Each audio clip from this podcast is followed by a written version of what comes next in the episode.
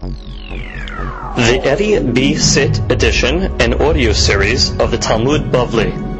Gemara Nedarim Daf Petet. Today's Daf is being studied by Adu Nishmat Moszekinir by Joseph Ben Sarah and Adu Nishmat Avraham Ben Esther. Ruach Hashem Tanichem Began Eden. Amen. Today's Daf is being studied by Shlema Moshe Ben Dina by Salar Ruchama Basraher by Salar Basraher. Ein Arifanu Lahem. For the nefesh and for the goof, for atam k'dumalabo v'chenyin asom and omar. Amen. We begin today's daf on Techet Amudet, and we are starting three lines from the bottom at the new Mishnah. Mishnah reads, V'neder almana ugrusha yakum aleha. This is actually a pasuk in the Parashat Devarim. The full pasuk reads, V'neder almana ugrusha, a almana, a widow, or a divorcee makes a neder, kol asher asera al nafsha yakum aleha. Any neder that she makes is going to be binding on her, which means the neder cannot be mufar. The husband cannot be mefer the neder. Now, the chaura, that seems quite obvious. Uh, she is a divorcee. She has no husband. She is a widower. She has no husband. What do I need a pasuk to tell me that if a widower or a divorcee makes a neder, the neder is binding? Of course it's binding. She made the neder. She doesn't have anybody reshut acharim aleha. She doesn't have her husband uh, be mefer. Isn't that quite obvious? So the Gemara says, the Mishnah says, you're right. It's talking about a specific case that is not so obvious. What's the case? Ketzad. The Mishnah's question. Ketzad. What's the case? Amra hareni nazira ve'achar shiloshim yom. She makes a neder. She says, behold, I'm going to be a nazir after thirty days. Afal pi sheniset betoch lamed yom eno yachol lehafer. Which means, let's say she was a gerusha or she was an almanah. At that time, she wasn't married. She was divorced or she was a widow. She said, I'm going to be a nazir in thirty days. At the time that she made the neder, there was nobody there to be mefer. The neder seemingly she was alone. However, at the time that the neder goes into effect, which means thirty days later, she was married. So the question is, how do you judge a neder of such a sort? Do you go after the time that the neder was uttered, or was made, or do you go after the neder was put into effect? What's coming up, Kamina? If you go after the time the neder was made, since she was made, she was an almanah and gerusha. She had no husband, so the neder is hal. The neder is out. Husband has no rights. But if you say that the neder goes after the time that it goes into effect, thirty days later, that time she was married, so the husband will have rights to be mefer. So that's really the question. So the Mishnah's view is eno yachol lehafer. The husband cannot be mefer. So what is that teaching me? That nedarim, this is going to our Tanakh, go after the time that she made the neder. And since the time she made the neder, she wasn't married, even though when it went into effect thirty days later, she was, doesn't matter. This Tanab, the Mishnah is going, and it goes after the Amirah.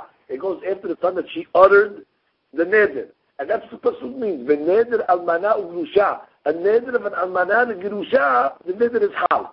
Husband has no rights. What is it talking about? That now she has no husband, but when the neder goes into effect, she's going to have a husband. And I do say you don't go after the time of thirty days later, you go after the time that she made the neder. The neder is going to be hal. I mean, the husband does not have rights. That's what the Mishnah says. Eno yachol lehafer. Let's read that in the Ran.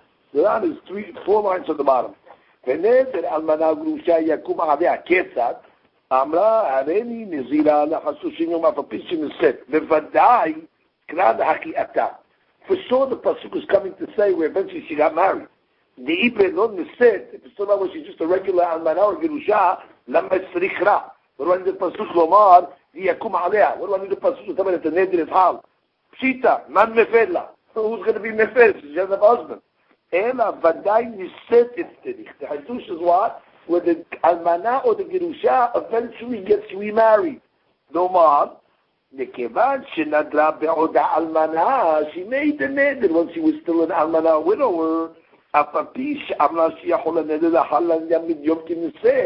Even even though the neder is not activated until thirty days later. And then by that time she was married. Why? Key lines now. You go after the time that the neder was uttered. We learned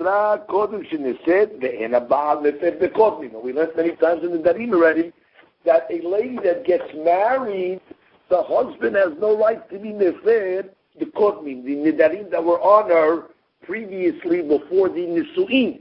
They were just considered a neder that was on her previously before the nisuin, and therefore the husband has no right. That's the first case, case one of our Mishnah. Now we go to case two. Nadra, she made a neder vihi birshut habal, which means she made a neder and she is in the uh, domain of the husband, meferla. Then of course, she, the husband can be mefer. Isn't that obvious? So the Mishnah says, okay, so what's the case? Amra, areni nizira le'achar lamid. She's married. She comes along and says, I accept upon myself nizirut, but the nizirut is not going to come till after thirty. Apalpishin almena unit garisha betoch lamid. What ended up happening? She became a divorcee or a widow within thirty days. Before the neder actually went into activation, and is a mufar. The neder is able to be mufar by the husband. Why? Same principle. Because the neder goes after the time that she uttered it. And since at the time that she said it, she was married, so therefore the husband has rights. Even though by the time the thirty days comes around, she was not married anymore, doesn't matter. The husband still has rights to be mefer at the time that the neder was made. So therefore you go ben lechumra, ben lekura. You take this principle, whether you're being stringent or whether you're being lenient. Which means, in the first case, when we learned that she wasn't married yet, you're going to be stringent and say, what? The husband cannot be mefer. Because bottom line, she was an almana or a girusha at this point, and the neder is hal at the time. The neder is is is is is mikuyam, or the neder is is is is, is, is viable at the time that she made the neder, even though it's not hal till later. And then we have a kula over here that if she was married and she made the neder, even though she became a widow, by the time the neder is activated thirty days later, it doesn't matter. The husband has rights to be mefer because it goes after again the amida. Now we go to case number three. And case number three is nadra bo bayom. An interesting case. She made a neder bo bayom. What do you mean bo bayom? So the Ran says bayom shinisit. She got married. And on that day that she got married, she made a neder. Okay, no problem. Uh, that same day, she got divorced. And then what happened? Okay, well, she got divorced. So the husband uh, loses his rights, yeah? And then he remarried her that day. So in one day, she got married, made a neder, got divorced, and then remarried the same guy. He does not have rights to be mefer. Why not? So the Mishnah says,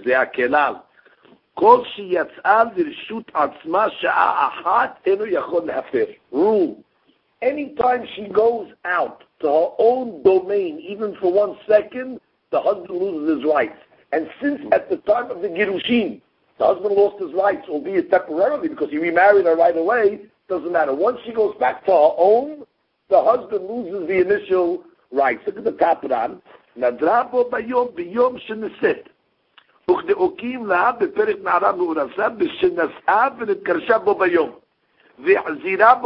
he took her back that same day. Because now already, when he marries her second time, she has a neder on her already. And what's the rule? That when a husband gets married, he cannot be mefer previous nedarim. This is considered a neder from a previous marriage. Even though it was his marriage, doesn't matter. Once there was a break in the action of divorce in between, when she goes back to her own, the husband loses rights. Now, the Ran just speaks out. Let's take another case, which the Mishnah doesn't speak out, but the Ran gives us clarity on it. Let's say they had irusin. Okay, they weren't nisuin, it was irusin, got engaged, right? Got divorced from the irusin and then got re-mi'urat. Uh, Same uh, story, just make it by irusin. Doesn't matter. Normally in Arusa, the Nedarim go off in conjunction with the father. The father and the husband have rights. In this case over here, no rights either. Why? Because what's the rule? We're going to learn the Gemara today. Once a girl uh, gets married, shuv in the avia zechut ba, which means, let's say the case is she got married, being clear again, she got married, got divorced, and got re-engaged. Okay? It's nisu'in, girushin, irusin. So the Ran says, at that point of the irusin, don't think that the father and the husband now have joined on the neder that she made. Why? Because once she becomes a nisu'ah, the rule is she goes out of her father's domain forever. Can never go back. So since the father cannot make uh, hafara, so the husband now cannot make hafara alone. He stands alone. Therefore, he's also out of the picture. So therefore, whether it was a re-nisu'in or re-irusin, the husband cannot make hafara. So those are the basic three cases of our Mishnah. Mishnah following the Tanakh that holds again by Nedarim. It goes where she was at the time of the utterance of the Neder. Now we're going to see these she taught in the Gemara. The Gemara begins, Tanya, we have a Braita. Almana ugrusha. Again, you have a widower or a divorcee. She'amra, she said, Areni nizida lifshe'in naseh. I'm going to be in Nizira when I get married. Obviously, she's divorced now. She says, when I get remarried, so then already I'm going to be a Nizira. Then says, and once she got remarried, Rabbi Ishmael omer yafir. Nushita. Rabbi Ishmael says the husband has rights. Then Rabbi Akiva omer lo yafir. And Rabbi Akiva says no. Now, what's the logic of Rabbi Ishmael? Obviously, he holds that a neder regarding the husband's jurisdiction to make a farad darim goes at the time of the activation of the neder. And since the neder is activated at the time of the nisu'in, so therefore, he was married at the time of the, uh, uh, uh, at the activation of the neder. Therefore, it's his right. Whereas Rabbi Akiva, who's the author of our Mishnah, says, lo yafir, because again it goes after the avira. At the time that she made it, she wasn't married, the neder is hal. Let's read the Ram. Bishmael omer yafir. This vida neder batar halut and neder azlina. You go after when the neder is activated, velo batar amira, and not after the utterance.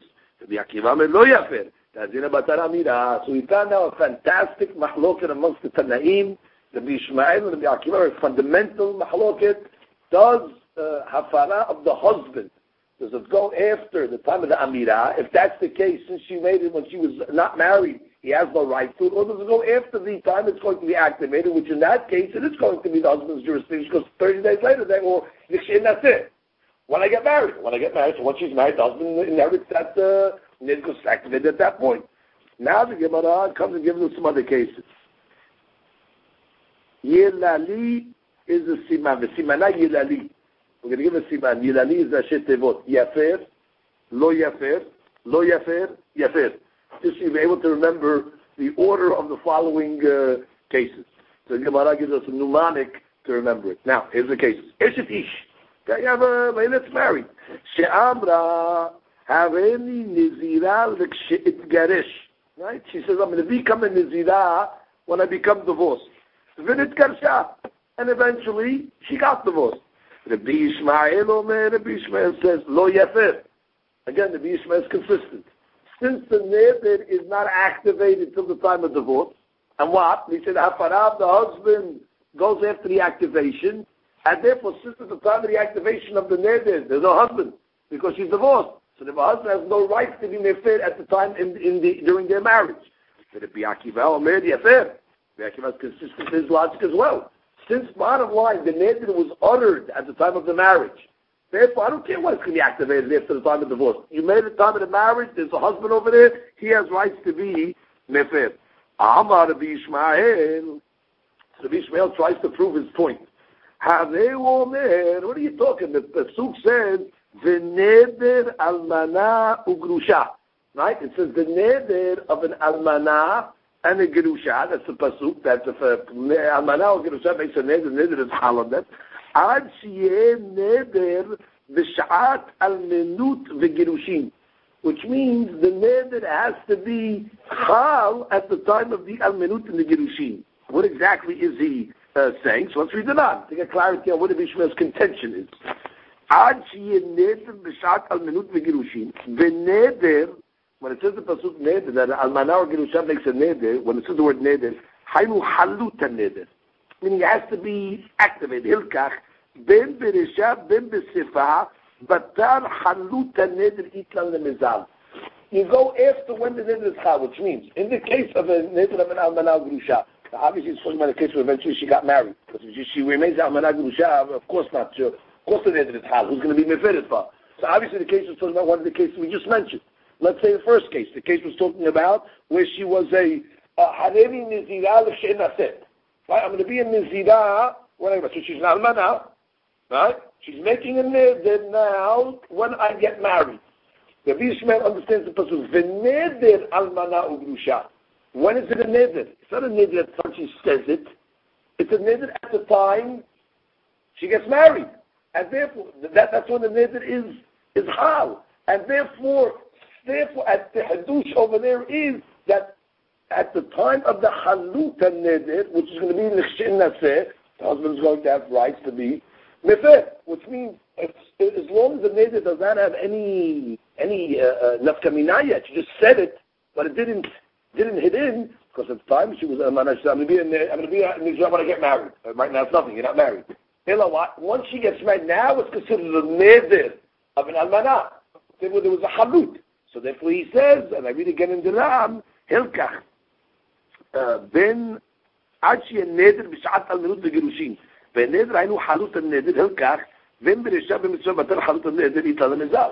means, when do we say, I'm going to say it clearly, when do we say in the Pasuk of the Torah that a neder in Almanah and Gerusha, the neder is on her?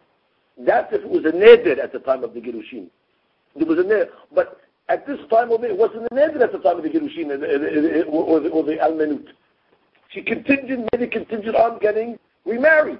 And therefore, since it was not a neder at the time of the almenut, it's not going to be mikuyam. It's going to be subject to when she gets married. Oh, then the husband's going to have the ability to be nefer. What is the Rabbi Akiva's contention back to that? Rabbi Akiva savam harei omer. Pasuk says, "Kol asher asera al nafsha." Pasuk says, "By the neder of an almanah grusha, anything that she's osir on herself, ad sheyeh isureh." Until it's going to be binding on her. When is the neder binding? At the time of the saying, at the time of the utterance.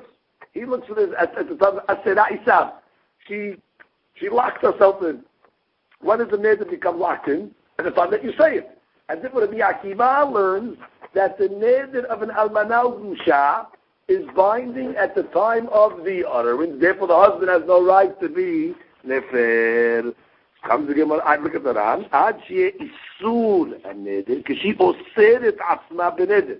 She'akod olech har shah shu neder. It goes according to the time that she made the isur on herself. Now, not that when it becomes isur, at the time that she forbade herself. So there was the machloket. If you want to crystallize the machloket between the Bishmael and the Bi'akiba. The Bishmael learns the pasuk kol neder almana neder almana ugrusha. Neder means that for an almana or gerusha to have their own rights to make, uh, you know, for the neder to be hal, it's got to be a neder already. So it's a neder, the husband has rights. And then, well, since she made it contingent, till I get married, well, it's not a neder right now. When did it become a neder? It's time you got married. Right? Husband has rights. Hachamim said no, the Akiva says no. Neder almana says, kol asher asera al nafsha. Once already she made the Isur, Isur is verbally, she accepted upon herself that I don't care when, when it's going to be housed. thirty days later, it doesn't bother me. Right now it's considered uh, uh, uh, binding, and therefore she, it's her neder. The husband has no rights. And the opposite would be true as well. If she made it at the time of the marriage, so now according to the Bishma, she made it at the time of the marriage, for when she gets divorced, you know, when is the activation going to take place? Activate takes place after the divorce, husband has no right. The activation is not. It was made, the neder verbally was made at the time of marriage, verbally, because after the verbal acceptance. So therefore, the husband will have rights. So it comes to the Humran Kula, Ben Rabbi Akiva, Ben Rabbi Ishmael. Comes again, Gemara continues. Amar Rav Chesda. So Rav Chesda comes along and says, Matitinu B'Yakivahi. That's obvious. Rav Chesda tells us, our Mishnah is the B'Yakiva. Because what did the Mishnah say again? The Mishnah said, what was, let's get the crystal, the case of our Mishnah. She made a neder, and she said, I'm going to be in Nizira in thirty days. After thirty days, right? At the time that she made the neder, she was an Almanah or a Gerusha. The Rabbi Akiva says, in that case, husband cannot be mefer. Even though, by when thirty days rolled around, she was married, doesn't matter. And that's when the activation of the neder came. And the Rebbe doesn't want the activation. He goes, Lefta Amira. So therefore, it's not Yisrael Rabbi Akiva.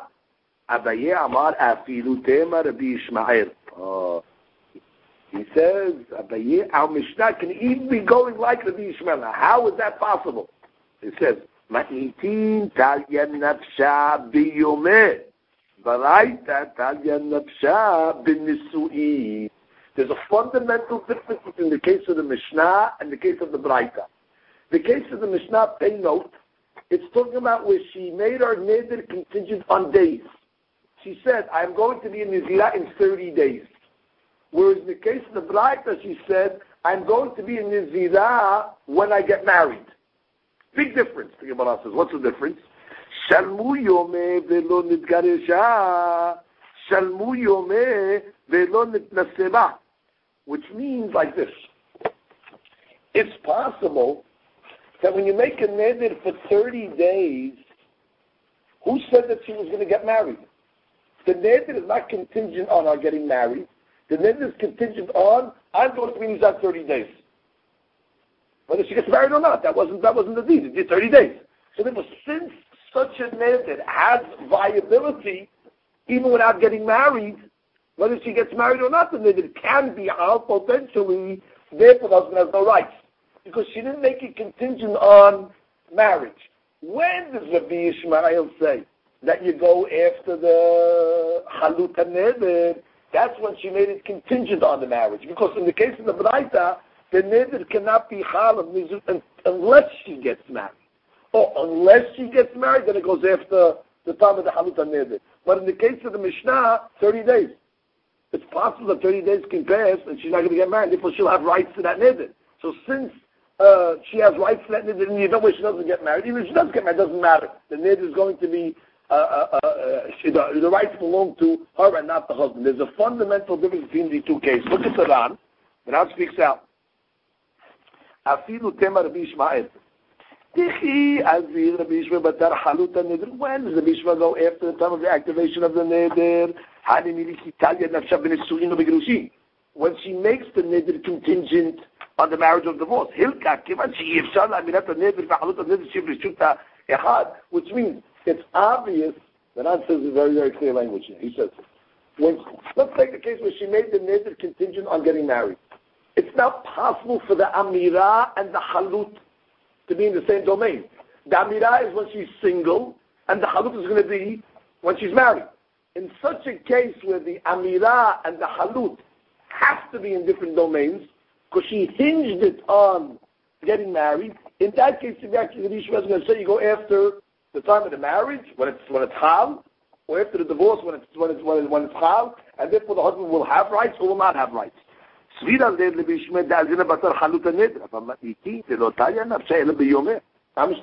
days. It's possible that the thirty days will pass and she didn't get married. The thirty days will pass and she didn't get divorced. It's possible that the verbal commitment of the neder and the actual activation can be under the same domain, under under domain.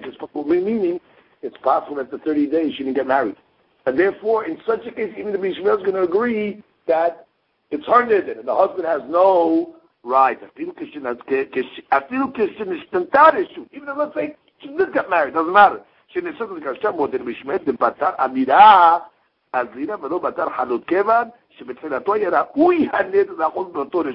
was ra'ui to be under her whole jurisdiction, even if she went into the husband's jurisdiction, it's still going to go after the Amira. So we just now, according to Abaye, we limited the Rabbi Ishmael's shita. Rabbi Ishmael's shita that says you go after Amira is only, I'm sorry, the Bishmel Shitak was if the haluk is only in a case where it has to be that the Amirah and the halut are in different jurisdictions. Where he says, I'm, she says, I'm going to become an Nizirah when I get married. So if it's obvious, the Amirah was when she was single, the halut is not going to be until she's married. Then you go after the halut. Or she's married, and she says, I'm going to be a Nizirah when I get divorced. It's obviously, again, it has to be two jurisdictions. The Amirah was when she was married, and the halut is when she is divorced. Then the Bishop says, go after the halut. But in our Mishnah, it is possible that the Amirah and the Halut can be under the same jurisdiction because she's having a meeting in thirty days. thirty days, she can, she can still be in her own. Who said she can get married in thirty days? So if there's a potential to be in the same jurisdiction, you go after the Amirah. So what Abaye did for us is he made the Mishnah even Alibah that it be Yishmael. The question is, who, who do we follow? So the Ram just concludes and says, Uliyan alacha, kaimalan, kirabi akiba. We hold back to the akiba, ilkach, אפילו אומרת הריני מזירה לכשאנסה או לכשתגרש בתר שעת אמירת הנדר הזינה בין לכולה בין לחומרה, which means Ran summarized. We go like the Akiva. You go after the Amira in all cases. Even if the Amira is a case where she says, when I get married, I don't, I don't care.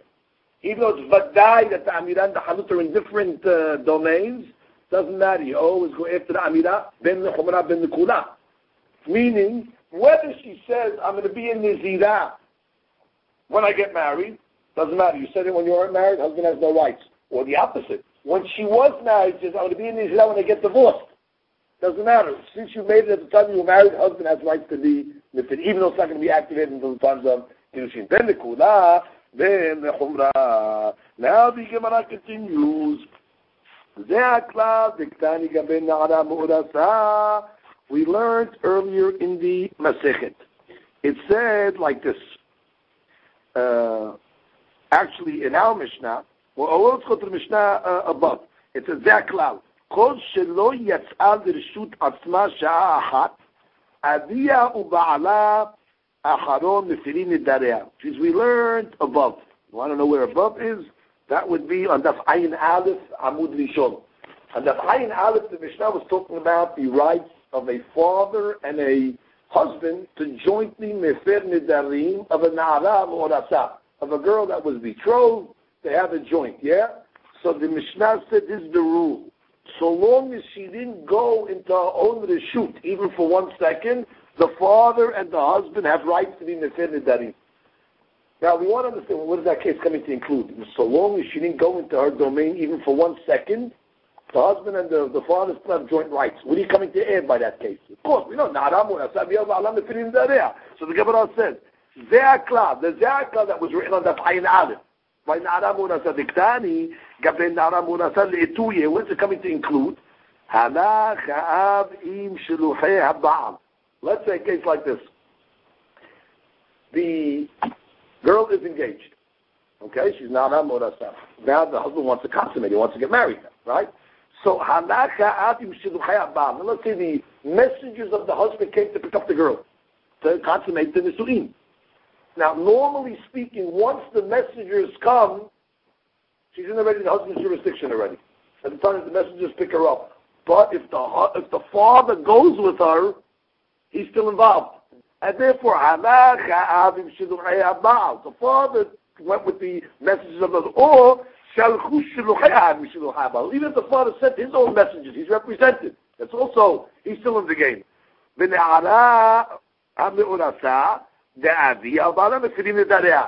Hadush is, the father's still in the game. And therefore it can only be mefer jointly.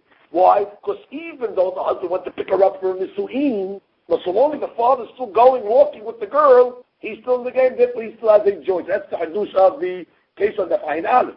Now the Gemara says, what about the Zakla in our case? Our case was, in our Mishnah, on the Peteh we just read, we said, we gave a case what, that once, that was a scenario where she got married on the same day, right? She got married, divorced, and they got remarried. So what the din of the Mishnah was, once she leaves the husband's domain, even for one second, he cannot be mefer those nedarim again. When he remarries her, those nedarim now are considered nedarim of korban, nedarim that were on her from before. So in the Mishnah, makes a cloud. They are cloud. That any neder, or any moment that she left the husband's uh, uh, reshut, even uh, uh, temporarily, the husband loses his rights on the subsequent nedarim. What does that come to include? What's, what's the hadush of the klal? Whenever you give me a klal, I could have known the klal from the case. I did, I did not need the mishtat to come and give me a klal. The klal must be coming to give me a hadush. So the Gemara asks, what is this klal coming to teach me? The case is like this. Matan ha'av l'shluchei ha'ba'al. Uh, let's say, the, this case, the father gave over the daughter, daughter's engaged, gave over the daughter to the messengers of the husband. Or shemasru shiluchei ha'av l'shluchei ha'ba'al. Or the messengers of the father gave over to the messengers of the husband. She'en ha'ba'al mefer bekodnim. The husband cannot be mefer bekodnim, which is which is the case over here. The case is like this. The case is talking about over here. Let's say she was a meureset. Uh, okay, she was engaged to the uh, to the husband, right?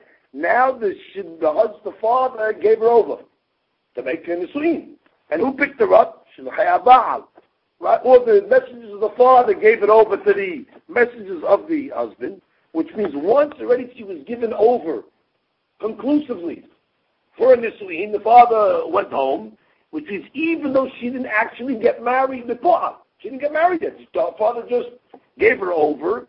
So now already the hadush is she leaves the father's domain, and therefore in abal mefer bekodnim. Now the father, the husband, I should say, cannot be mefer nedarim of the focus. Once the father's out of the picture, there's no joint anymore, and therefore the husband now cannot be mefer alone.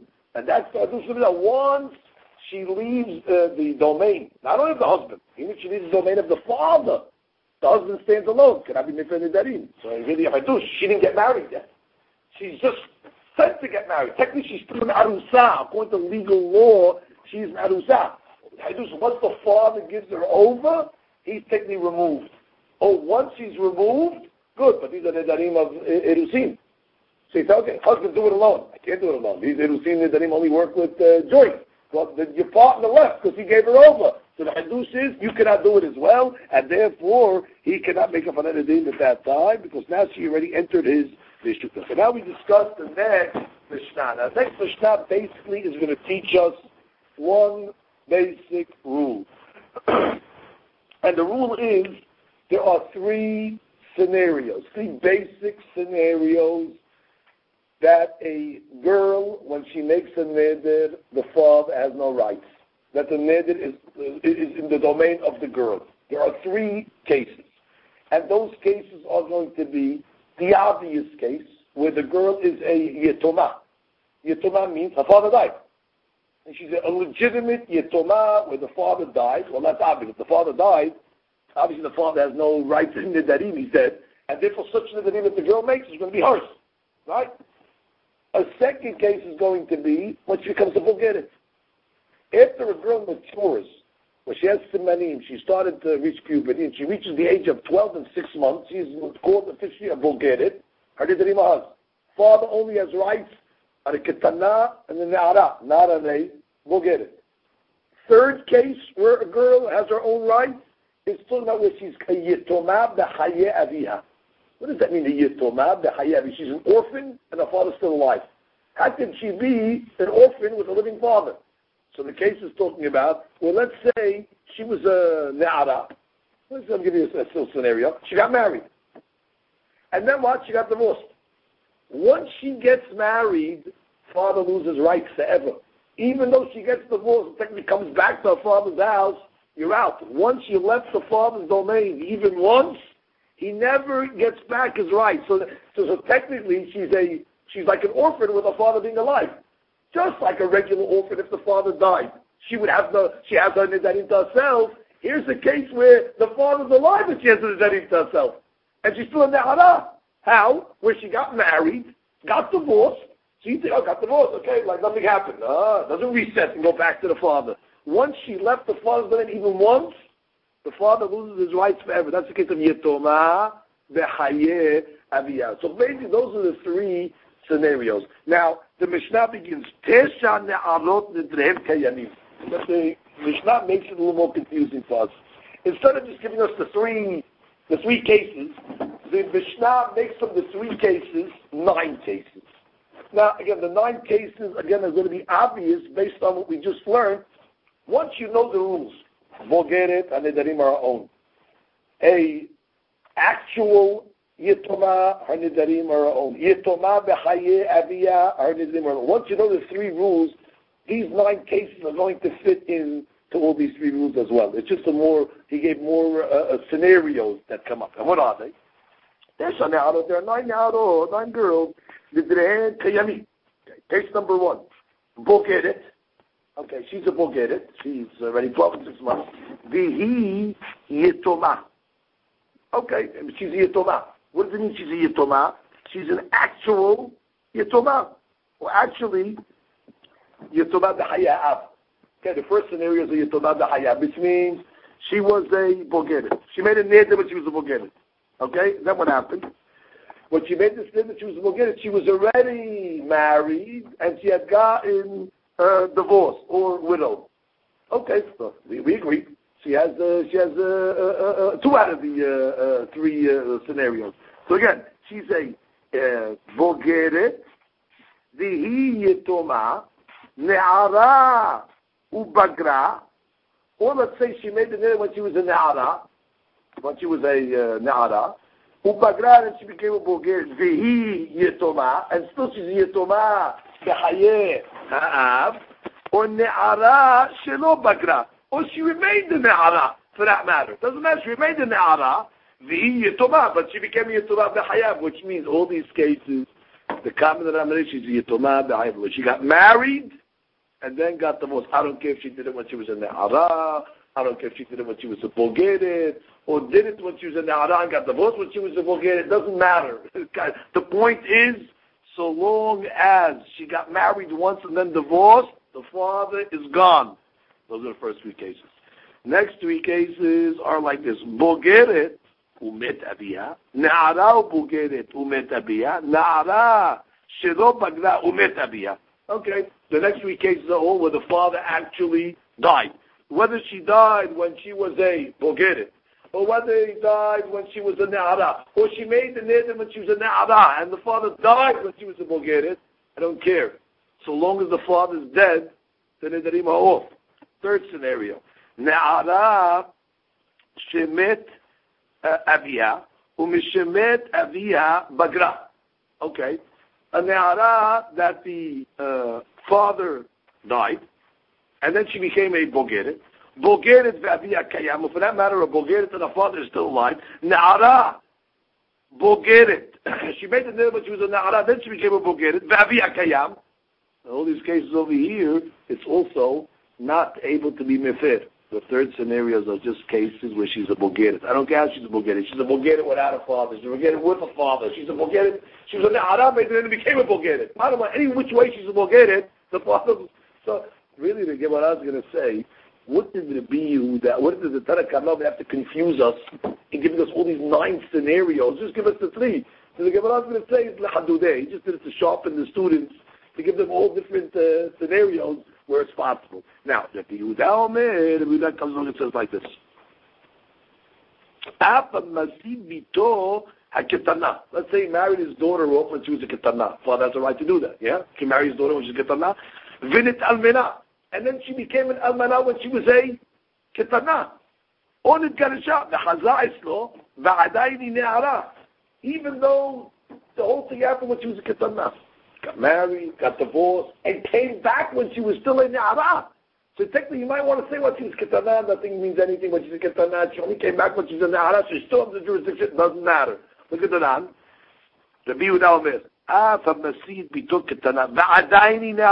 She's still in Ne'ara after the whole thing was said and done. Ashmina, that feel like that. Ketana, Keshinisset. Even if she got married when she was a Ketana. Yatsa, Mereshut, Abiyah, Ba'anu Nisrin. Which you might have thought, maybe she goes out of the father's domain in the marriage that was done when she was in Ne'ara, let's say. You know, she has to be allowed a little adulthood. But maybe in the Surina B'Ketanah doesn't take her out of the father's domain conclusively. Any sort of Nisu'in. Even a Nisu'in of a Ketanah, she's out. And she does not come back. Now, the Gemara, the Mishnah Sloka, and she's still a Ne'ara. By the way, even if she was still a Ketana, even if she came back when she's still a Ketana, that's what the Ran speaks about. V'chi Ketani ba'adani Ne'ara, wa'adin nami tafilu Ketana. Kevan, she nesit en abiyah reshut ba. Na'ideh zakam Ne'ara, mishu nezeh Ketana enam klub. The point is, the reason why I say Ne'ara, because the Nedarim of the Ketana anyway means nothing. Because Ketana and Nedarim are worthless. So if we have to say a case where she was a Ketana when she got married and divorced, she came back when she was now, she made a neder, and now when she's in the Ne'ara, which is valid technically, but our father has no right. Good. Now the Gemara comes over and says, Amar B'Yehuda Ma'alav, Zu Divrei Rabbi Yehuda. All this Mishnah is following the opinion of Rabbi Yehuda. Aval Hachamim Omrim, Shalosh Ne'arot, Nidrehem Keyamim. Hachamim just gave you the three cases like I told you in the beginning. And what are they? Bogerit, in all scenarios. Yetomah, meaning an actual orphan. Yetomah b'chayav, or yetomah where the father is still alive technically, when she got uh, divorced or, or, or uh, widowed. And the only reason, like I told you, why the Rabbi for you hold the nine cases is the hadudeh, to sharpen the tabigin. Now, where do you see that? And where am I getting this from? So go to the Ran of the Amud Rishon.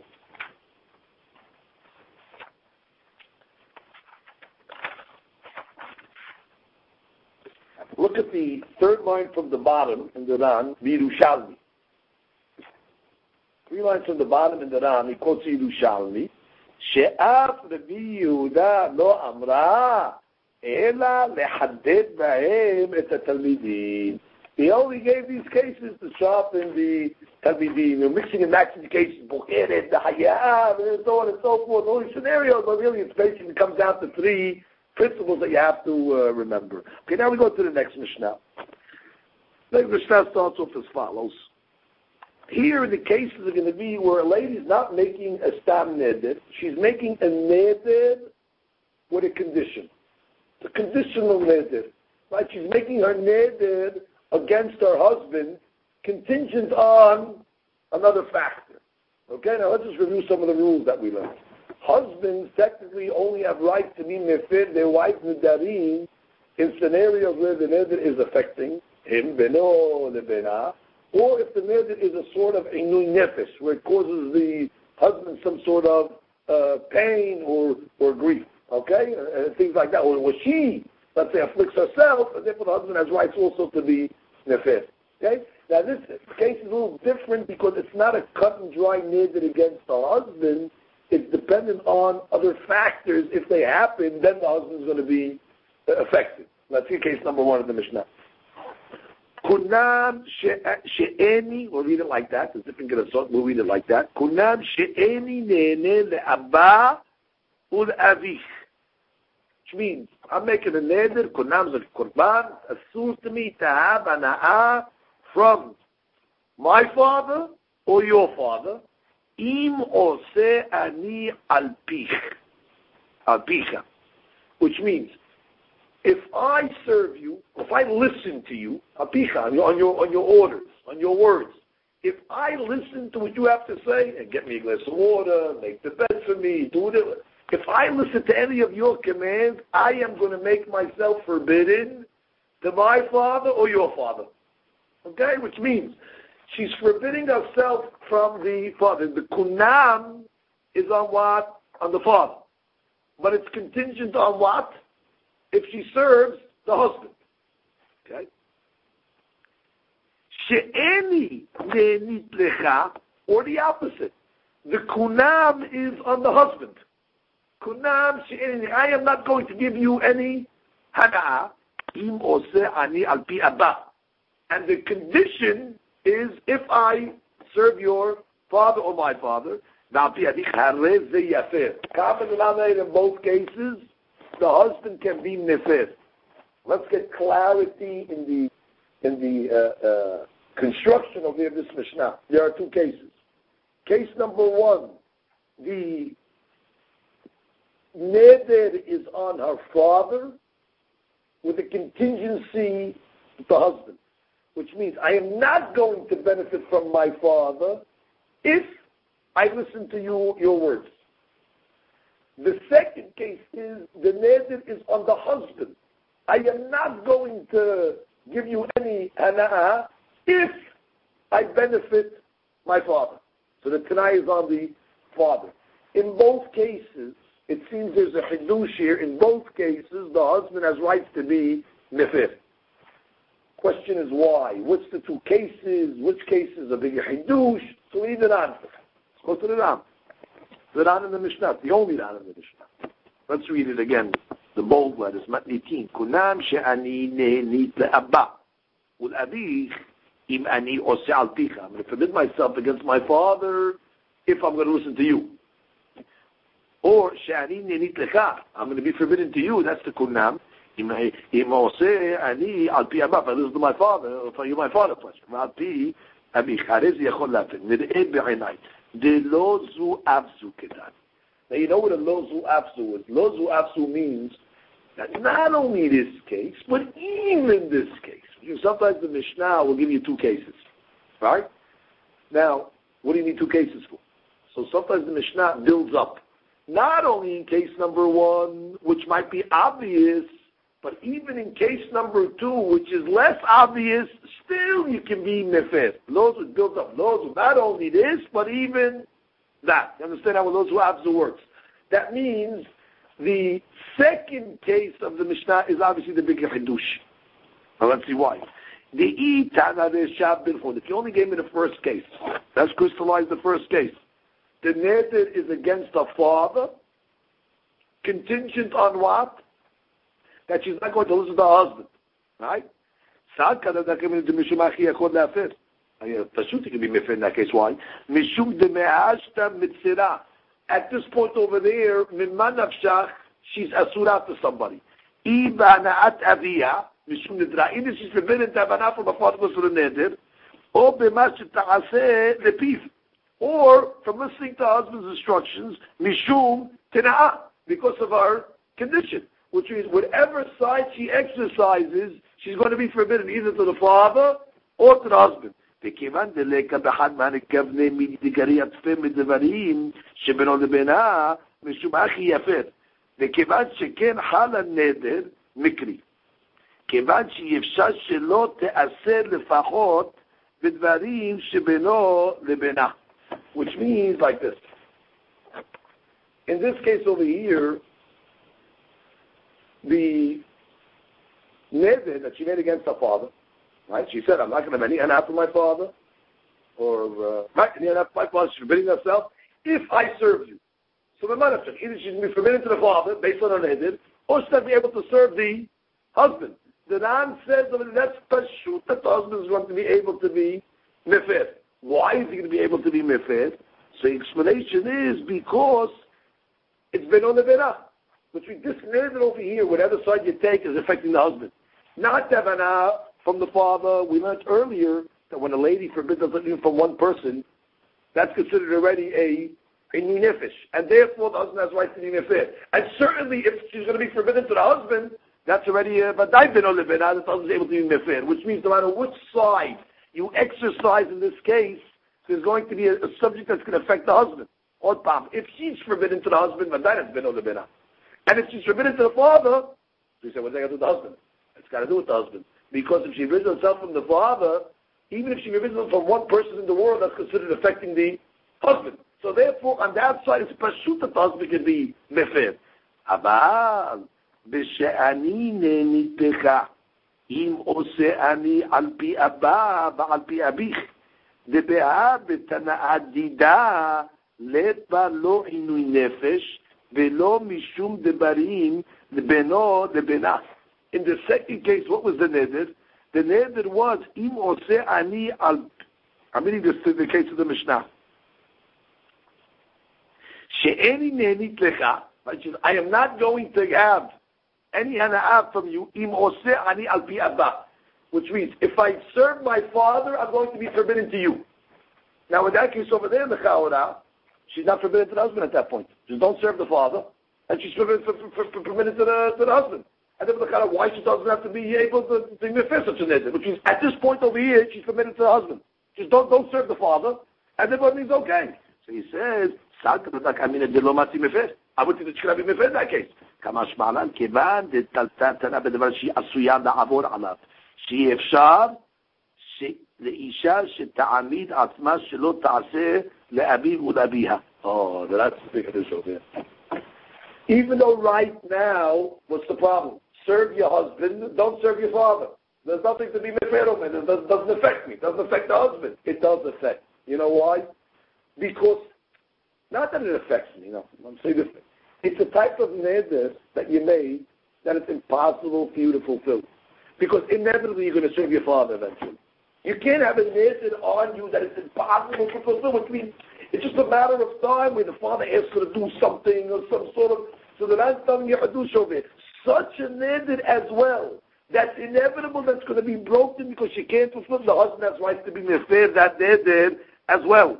Because this um, uh, Tana holds as well that even though nothing was halal over here, but you, you think about it, it's, it's all conditional. Which means, he's coming, I'm only forbidden to you, I'm only forbidden to you if I serve my father.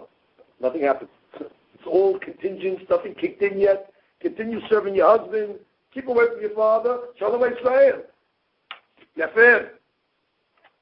Break the neder, husband. What do you break the neder? It's not affecting you. It's not affecting me. But you know what? Such a neder to keep on the wife where inevitably she's going to have to break it because she's going to serve the mother. You can be mefitted as well. The first case is not a chedush that much because the first case over there, she came along and said, Kunab she'eni neder la'avad. Already she made a neder. I am not going to benefit from my father. Im ose'ani al-picha. Im ose'ani al-picha. So therefore, the man of shach. Either at this point she's submitted to the father or she's submitted to the husband. So the husband's in a bind. That's been all they've been out. So sure you can be mefer. The Hadush is when she comes along and says, I'm still mutar to you, but I cannot be ne'eneh for my father. If I ne'eneh for my father, I'm asur to you. Good. So nothing happened. Kalash Haran, kafir. It's not to keep yourself, keep yourself on such a neder. Because it's not a topic you have to serve a father, and therefore the husband can still be, even though technically it's not a ben'o le'benah neder. I want to point that out. At this point over here, the wife can still serve the, the husband. No problem. Just keep away from your father. That's it. No problem. And Hadush number two is, even though no neder was chal yet, which means it's the condition wasn't met yet, so you're being mefer something before it even has viability. Normally, how do you break a neder? A lady says, I'm not eating apples. Because it's a neder. That's on her now. She's forbidden to eat apples, by the way. Husband can come in and be mefer. Here, it's contingent. The neder is if this happens. Didn't happen yet. Hadush is the husband can even mefer nedarim before they even kicked in. Right? That's what the Ram points out. Let's go one point to Gemara, and we'll conclude. Tanya. All right, Braita. Similar cases to our Mishnah. She'eni ne'enit le'abba. Right? Like the first case of the Mishnah. I'm not going to have ana'ah from my father or abicha, your father. Im ani oseh leficha. Right? If I serve you. So she forbids herself. The kunam is on the father if I serve the husband. Rabbi Natan omer lo yafer. Rabbi Natan says you cannot be mefer. What's the logic of Rabbi Natan? Rabbi Natan's going to hold there's no neder here yet. Which means since the neder did not take into activation, it's a conditional neder. So therefore, conditional neder, you cannot be mefer. Hachemim omrim yafer. Hachemim say no, you can be mefer. Now let's go to the second case. And then we'll see the Ran, we'll see the Hadushim here. Netura ani mina Yehudim. Im mishamashtek. She comes along and says like this. I'm going to be forbidden, or I am forbidden from all the Yehudim to have tashmish, including you. Im mishamashtek, if I have tashmish with you. Which is really telling the husband, the first time that I have tashmish with you, I'm forbidden to have tashmish with you forever. Again, the first time I have tashmish with you, I'm forbidden to have tashmish with you from there on. The Bin Atan omer lo yafer. Again, the Bin Atan's consistent. Lo yafer. Nachamim omrim yafer. Nachamim say, make kafara. What's the scenarios? Ran. Nir'eli, first wide line. Nir'eli. See, first wide line. Which means the reason why we gave two cases in the Braita is also to teach me Hadushim. Tana kamal ributa de Rabbanan. The first case is the Hadush in the Rabbi's opinion. And the second case is Hadush even in Rabbi Natan. That's it. Which means in this case over here, the neder is Inu Nefesh case. Why is it Inu Nefesh? The Sfira, Uchrabanat, the Sfira, the Ba'ana'at, Piloni, Alai, Inu Nefesh. We know we learned earlier, when a lady forbids herself even against one person in the world, it's considered Inu Nefesh. In this case, she may forbid herself from her father. That's considered Inu Nefesh. Uchde'amah shemuel alimah de'en solit beperkin v'tana'ah b'tvarim shemuel lebenah. And the condition is affecting him, which means the neder is affecting the father, which is Inu Nefesh for the husband, and the condition is affecting the husband, which is Beno lebenah. Get it good. Neder against the father with a condition on the husband. Whatever way you look at it, it's a problem. If you look at it from the father's standpoint, once she's forbidding herself from the father, it's considered Inu Nefesh for the husband. And the condition that's going to be met is going to affect the husband. I would have thought maybe